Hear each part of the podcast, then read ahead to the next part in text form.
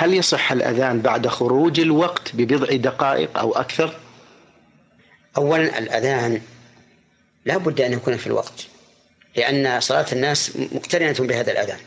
وأما إذا كان الإنسان في سفر ونام الناس ولم يستيقظوا إلا بعد طلوع الشمس فإنهم يؤذنون لأن النبي صلى الله عليه وعلى آله وسلم لما نام وأصحابه في سفر حتى طلعت الشمس مشوا من مكانهم إلى مكان آخر ثم أذن المؤذن وصلوا سنة الفجر ثم صلوا صلاة الفجر جهرا كما يصلونها كل يوم.